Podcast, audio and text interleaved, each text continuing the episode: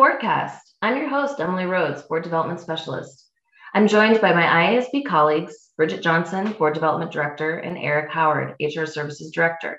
We also spoke with Diane Hope, Board President at Fort Madison Schools, and we'll be hearing from her later. In continuing our discussions on superintendent evaluation, we'll touch on unifying around the big messages today.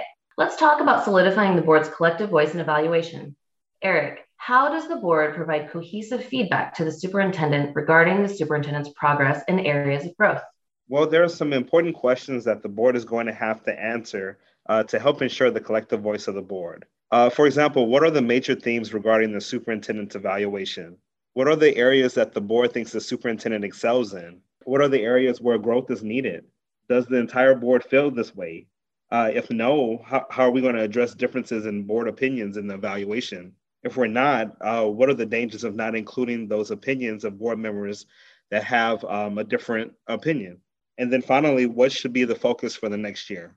Uh, Bridget, I know you spoke with Diane Hope, the uh, board president of Fort Madison. What did Diane have to offer? Yes, uh, Diane shared insights about some changes their board is making this year to strengthen the clarity of the board's feedback and main messages to the superintendent during the evaluation process. I began to review all of the uh, resources that I had at my fingertips back in January and our process in the past.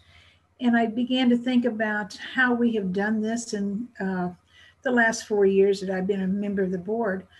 I began to think that we needed to focus on the main themes and maybe the main comments that could be condensed into uh, three or four statements under each of the standards that would help us to indicate a little bit more to the superintendent our board as a whole and our themes of how her evaluation should be presented. We will continue to use the uh, superintendent abbreviated form and uh, I will be taking all of the board's individual comments and putting those into one document. And from there, the vice president and I will be condensing those into a few statements under each of the standards.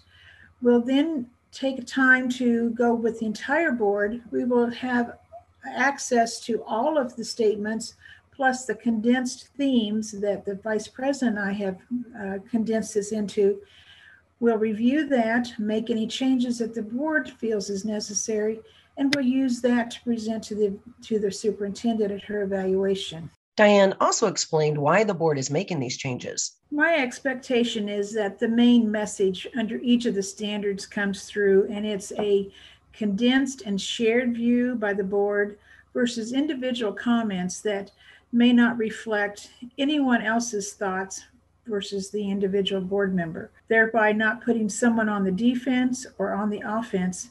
We're all sharing the consensus with the superintendent. Eric, do you have any final thoughts? It's important to make sure the feedback given to the superintendent is clear to both the board and the superintendent. It's an opportunity to use the, uh, the themes or big ideas in the evaluation when setting the superintendent goals for the next year.